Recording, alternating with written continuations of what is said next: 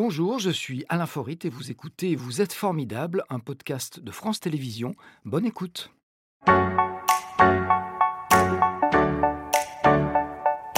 Christian Tête-Doigt, bonjour Christian. Bonjour. Installez-vous, je vous en prie. Qu'est-ce que vous buvez Oh, du thé. thé. Alors vous êtes chef cuisinier, faut-il le rappeler, mais voilà, vous avez le costume qui va avec. Vous êtes à la tête de plusieurs restaurants, dont un qui porte votre nom à Lyon et qui est étoilé. Vous avez créé une pépinière de chefs, un centre de formation. Vous menez des actions de bénévolat, notamment au centre anticancéreux Lyon-Bérard à Lyon. Vous redonnez le sourire aux malades. Est-ce que l'expression avoir le don d'ubiquité n'aurait pas été inventée pour vous par hasard? Je ne sais pas, mais en tout cas, je fais de mon mieux. Effectivement.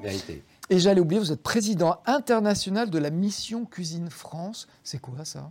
Alors, je suis président international des maîtres cuisiniers. de Ah, c'est des maîtres cuisiniers. Voilà. Ah Oui, depuis 2011 déjà. Je Que- suis à mon troisième mandat. Que de responsabilités. Bah, ça, vous, vous devez leur convenir alors. Oui. Alors, pour commencer cette émission, on va bien sûr revenir sur votre parcours. Euh, il a débuté dans la région nantaise, donc loin de chez nous, euh, avec des parents maraîchers qui vous ont sensibilisé très tôt aux produits. Comment est-ce qu'ils ont fait ça? Mais en fait, c'est tout naturel. suffisait de regarder autour de vous. Oui, quand on grandit dans une ferme, forcément, on mange les produits de la ferme, donc euh, aussi bien les légumes que les lapins, les poules, le veau, le cochon, etc. Alors, vous avez également vite appris à partager, puisque vous étiez sept enfants Oui, dans la famille. absolument. On est obligé de partager quand on est sept. Ah oui, Sinon, on On apprend. à ses dépens. on apprend vite à partager. Comment est venu votre goût pour la cuisine et surtout l'envie de cuisiner pour les autres? Aussi loin je me souvienne, j'ai toujours voulu faire cuisinier et j'ai toujours mis ça sur le, don de, enfin, sur le dos de ma gourmandise. Vous êtes gourmand, Très gourmand. plutôt sucré ou salé Les deux. Les deux. Vous avez fait votre service militaire euh, dans cette ville que nous allons voir, qui est notre première photo Instagram. Alors là, il n'y a pas beaucoup de suspense, c'est Paris. Et que vous avez eu la chance d'opérer dans les cuisines de l'Élysée. Vous avez été pistonné pour ça. Absolument pas, puisque Même du pas coup, à l'époque, euh, le concours des maîtres cuisiniers de France, j'ai remporté donc le titre de meilleur apprenti de France en 1979. Et chaque année, à l'époque du service militaire, le président de la République prenait le meilleur apprenti de France à son service. Ah, donc c'était Voilà. quelque chose de mécanique. C'est ça. Donc je suis rentré sous Giscard et j'ai fini sous Mitterrand. Donc c'était uniquement grâce à votre mérite. Absolument. Belle expérience à l'Élysée. Oui, parce que du coup, j'ai pu découvrir une autre cuisine, la grande cuisine classique française que je ne connaissais pas, et euh, ça m'a beaucoup appris. Alors vous rejoignez la brigade de Paul Bocuse à l'âge de 17 ans, après avoir remporté le concours de meilleur apprenti cuisinier de France, et après avoir fait trois ans, je crois, d'apprentissage dans un restaurant étoilé. Il avait deux étoiles, c'était Joseph Delphin, et vous Bravo. aviez 16 ans. Donc c'est vrai que vous avez J'ai été... commencé à 14 ans, Ouais. parce que du coup, euh, j'ai fait deux ans de pré-apprentissage et trois ans d'apprentissage. Quel parcours. Voilà. Alors, du coup, votre- c'est vrai qu'à 17 ans et demi, quand j'ai passé mon CAP, j'avais un peu plus d'avance que les autres. C'est peut-être aussi pour ça que j'ai gagné ce concours du meilleur apprenti de France, parce que tout s'explique. voilà. Votre oncle vous avait offert la cuisine du marché de. Paul Bocuse lorsque vous aviez 11 ans seulement. Ça a changé votre vie? Oui, parce que du coup, euh, même si je savais que je voulais faire cuisinier, euh, je ne connaissais pas du tout l'univers des grands chefs. Et quand j'ai eu ce bouquin entre les mains, je me suis dit, mon Dieu, j'aimerais devenir euh, comme ça. Ça vous a fait rêver? Ah, vraiment. Euh, quel Je est- voyais Paul Bocuse trôner sur la page principale avec son plat, avec son lot en croûte magnifique, décoré. Ah, C'était, c'était juste un, un rêve. Donc c'est le, goût- le gourmand que ça faisait rêver. Quel est l'enseignement le plus important justement que vous ayez reçu de Monsieur Paul, comme on l'appelait?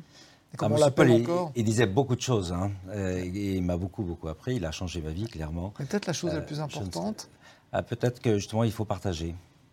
Euh, Monsieur Paul disait toujours, euh, quand on a un gâteau devant soi, il faut le partager avec plein de personnes, comme ça on a des chances d'être invités euh, quand ils auront un gâteau à partager. Donc il voulait dire par là que dans le métier, il ne faut pas se regarder le nombril, il faut partager avec les autres. Et c'est ce que je suis en train Il de faut faire. être avec moi. généreux en fait, c'est ça Il faut être généreux, et puis il faut partager le savoir aussi. C'est pour ça que je crée mon CFA de...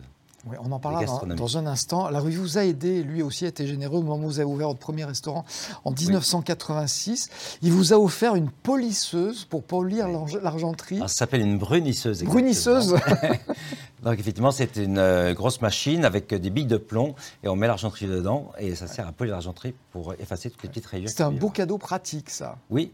Alors euh, moi, ça m'a beaucoup aidé et lui, ça lui a rendu service parce que c'est des appareils très lourds. Il savait pas quoi en faire parce qu'il en avait une plus moderne. Mais en tout cas, il a pensé à moi et ça, ça m'a fait vachement. Bah ça déjà c'est gentil. Alors les autres tables qui vous ont marqué, euh, bah, il y en avait plusieurs, notamment une qui est installée dans l'Ain, dans cette commune, Ah on oui. voit. Avona. Chez Georges Blanc. Voilà, Georges Blanc, Vona. Euh, trois macarons euh, Michelin. Vous êtes euh, resté deux ans, je crois, entre 85 et 87. C'est tout à fait ça. Et là, comme chef de cuisine de Georges Blanc. Lui aussi vous a appris des choses? Oui. Alors, c'était un petit peu différent. Georges Blanc, il avait un souci permanent de la satisfaction du client. Et chaque recette était disséquée au maximum pour que les clients soient contents. Dans l'efficacité, pour que euh, la qualité euh, nutritive et, aromatique soit respectée. Donc des cuissons très courtes, euh, voilà. C'était une cuisine un petit peu différente et j'ai beaucoup appris. Et on comprend pourquoi, quand on fait ce métier, passer dans les grandes tables permet d'apprendre en fait son métier, parce que chaque chef vous apprend des choses différentes. Il faut arriver à synthétiser tout ça. Oui, mais c'est pour ça que j'encourage les jeunes à faire plein d'expériences, parce que une carrière, c'est long, et si on n'a pas suffisamment de connaissances euh, d'enregistrer dans sa petite tête, eh bien, on ne peut pas évoluer. On devient vite euh, à tourner en rond un petit peu dans sa création. On tourne autour de soi-même, et c'est important d'avoir des, bagages, comme on dit. Les rencontres les plus formidables, euh, ça a été qui dans votre vie bah, professionnelle? clairement, Paul Bocuse, Georges Blanc, Roger Verger, enfin, tous ces chefs trois étoiles avec qui j'ai travaillé. Louis Loutier aussi, qui a disparu il y a deux ans. voilà, des, des chefs exceptionnels qui avaient eu euh, en leur temps euh, la bonne idée, euh, su se créer un style différent. Ils avaient vraiment des cuisines tous très différentes. Ils étaient visionnaires tous quelque part ah, Je pense, oui. C'est quoi quelqu'un de formidable pour vous, puisqu'on parle de gens formidables oh, C'est quelqu'un qui fait de son mieux pour aider les autres, principalement. Alors vous dites souvent, enfin j'ai lu que vous disiez souvent que la, vous préférez la cuisine des femmes. Euh, c'est quoi la cuisine des femmes? Qu'est-ce qu'elle a de différent par rapport à la cuisine des hommes? C'est vrai qu'il y a relativement peu de femmes dans les restaurants étoilés, par exemple. Oui. Alors, euh, je dis ça pourquoi? Parce que c'est vrai que partout où je voyage à travers le monde, c'est souvent dans les familles que je mange le mieux. Euh, parce que les femmes font une cuisine avec le cœur et des fois, il en manque à certains chefs un petit peu. On en revient à la question de générosité. Eh oui. C'est un peu ça. Vous dites que pour cuisiner, il faut aimer les gens et aimer leur faire plaisir. Est-ce que c'est le cas de tous les cuisiniers Est-ce que certains ne se regardent pas trop le nombril Je l'espère. En tout cas, euh, là encore, c'est des valeurs que je veux pouvoir transmettre et je crois qu'on fait une cuisine bien meilleure quand on le fait avec le cœur. Alors pour les aimer, c'est vrai qu'il faut les connaître. On arrive à connaître tous ses clients? Non, mais il faut essayer. À, les cerner pour leur faire plaisir? Alors c'est tout le problème, enfin tout, l'art du métier de la salle, c'est justement de pouvoir dialoguer au maximum avec les gens pour euh, tout de suite percevoir un petit peu euh, les habitudes, les goûts. C'est de la psychologie aussi. Oui. Il faut le savoir faire. le travail de salle est très important. Alors, il y a quelques semaines, la parution du livre Les Fossoyeurs de Victor Castanet a fait beaucoup de bruit. Euh, il y dénonce notamment la maltraitance présumée des personnes âgées dans le, groupe Orpea, mais on sait que dans d'autres grands groupes, c'est un peu la même chose. Et notamment le rationnement de la nourriture. Euh, je sais que c'est quelque chose qui vous scandalise depuis longtemps, ça. Oui. Donc je travaille avec euh, Sylvia Pinel, l'ancienne ministre euh, euh, socialiste, pour justement, on ne peut pas légiférer sur le sujet, mais j'aimerais bien qu'on puisse quand même créer un cadre pour qu'il y ait au moins 10 euros par jour par personne, ça me paraît être un minimum. Aujourd'hui, il faut savoir que dans certains EHPAD, nous avons 3,40 euros. J'allais vous demander quel était le budget nourriture pour une personne à EHPAD. On trouve autour, autour Pour la journée pour la journée. C'est-à-dire petit déjeuner. Pause de 10 heures. déjeuner, ah oui, pause de 10 heures, déjeuner, la pause, de 14 heures. enfin, 16 heures, pardon, et dîner. Euh, qu'est-ce qu'on peut faire avec ça? Pas grand-chose. Pas, de la qualité en tout cas Non, non. Donc beaucoup de produits euh, pré-préparés, euh, industriels, qui n'ont aucune propriété nutritive. Voilà, donc je trouve ça scandaleux. Un repas qui donne du plaisir, est-ce que c'est possible même sans y consacrer un budget colossal? C'est la grande difficulté en fait, d'arriver à faire plaisir mais sans trop dépenser. C'est oui, la quadrature du, du, cercle. C'est vrai que c'est pas simple, mais il y a toujours des solutions. Il faut être assez inventif. Il faut pouvoir utiliser euh, des produits moins chers, comme des céréales par exemple, qui permettent euh, quand même de, de, faire des, astuces en fait. Voilà, les sauces sont souvent aussi euh, pas si coûteuses que ça et elles apportent quand même une vraie plus-value au repas. Voilà. Alors vous aidez beaucoup les jeunes chefs, on parlait de générosité tout à l'heure, c'est le cas. Vous avez créé euh, un restaurant, il s'appelle l'Arsenic. Oui. Euh, et en fait, c'est une sorte de pépinière, c'est-à-dire que vous le mettez à la disposition des chefs pour qu'ils apprennent leur métier et qu'ils puissent s'installer après. Oui, c'est ça. Alors ils apprennent pas leur métier, mais ils apprennent le métier de restaurateur. Voilà, ils, apprennent à être euh, confrontés entre guillemets à des clients et à Ils sont vraiment en situation réelle. Ils ont juste euh, quelque chose qu'ils n'ont pas géré, c'est les finances. Autrement, ils ont tout le reste à gérer et euh, ça leur, ça les aide beaucoup justement pour qu'ils soient prêts et qu'ils ne fassent pas d'erreur après, parce qu'on voit trop de restaurants qui ouvrent et qui referment derrière parce que les gens n'ont pas su gérer leur budget comme il faut. Et, c'est vrai que ceux qui passent par l'arsenic, en général, ça. C'est des beaux succès derrière. Voilà, c'est des succès. Et ça, j'imagine que c'est un motif de fierté pour ah vous, le fait de les voir réussir après. Oui, il y a plus de 11 chefs déjà qui se sont installés et qui réussissent très bien et c'est vraiment une grande choix pour moi. Ils ont la, reconnaissance du ventre, comme on dit vulgairement oui, absolument, parce que dans tous les articles euh, qui paraissent sur eux, euh, je suis... Ils font référence à leur, à leur maître. Euh, est-ce qu'on peut dire qu'un projet qui vous a tenu à cœur, c'est l'ouverture du centre de formation qui s'appelle le CFA de la gastronomie Il est au domaine de la Croix-Laval, c'est dans l'ouest lyonnais. Il ouvre en septembre, c'est ça, même s'il a ouvert déjà hors les murs Voilà, on s'est installé donc en septembre à Saint-Chamond dans un local qui était formidable. Et on a pu dispenser les quatre formations, boulangerie, pâtisserie, cuisine et service. Et euh, donc là, les travaux battent leur plein. C'est un chantier monumental. Euh, donc j'espère que nous pourrons ouvrir comme prévu le bistrot au mois de juin et le restaurant et l'école au mois de septembre. Alors c'est un, CFA original, c'est n'est pas une école de luxe pour, euh, pour les, enfants de... C'est une école gratuite. De cuisiniers étoilés. un CFA de gastronomie, c'est le premier en son genre. Euh, l'idée c'est justement de faire des, des, jeunes dans les métiers de boulangerie, pâtisserie, cuisine et service, mais qui restent dans leur métier qui ne deviennent pas forcément des managers, comme c'est trop souvent le cas dans les grandes écoles.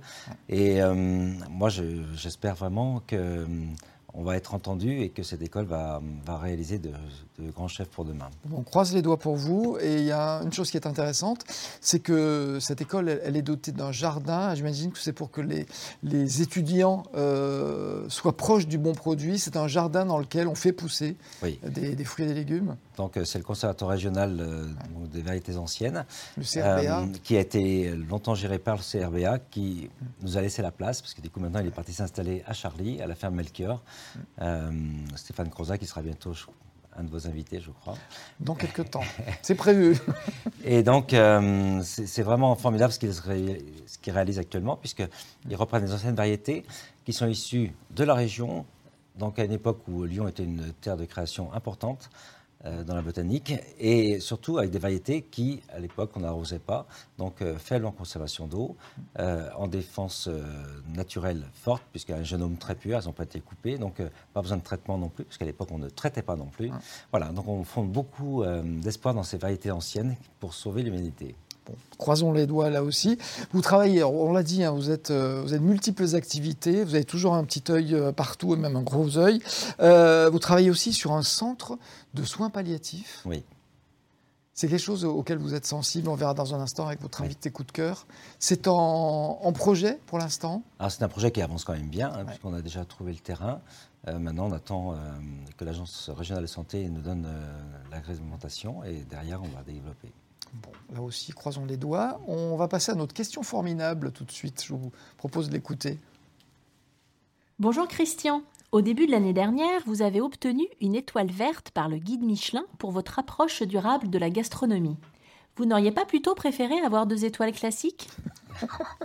Oh, quelle question c'est bien, Une, étoile durable. Euh. Oui, oui, oui. Donc euh, c'est vrai que ça nous a fait quand même extrêmement plaisir parce que ça vient couronner six ans d'efforts euh, dans notre transition écologique et qui me, qui me tenait à cœur. Est-ce que ça joue sur la clientèle ou pas? Oui. Ah, parce que les gens aujourd'hui posent des questions quand même. Ils veulent savoir quand même ce qu'ils mangent. donc c'est un vrai plus quand un, un restaurant peut proposer justement une on est même allé plus loin maintenant, puisqu'on a même un véhicule à l'hydrogène, donc on a une empreinte carbone complètement neutre. Là, on est vraiment exemplaire sur toute la ligne.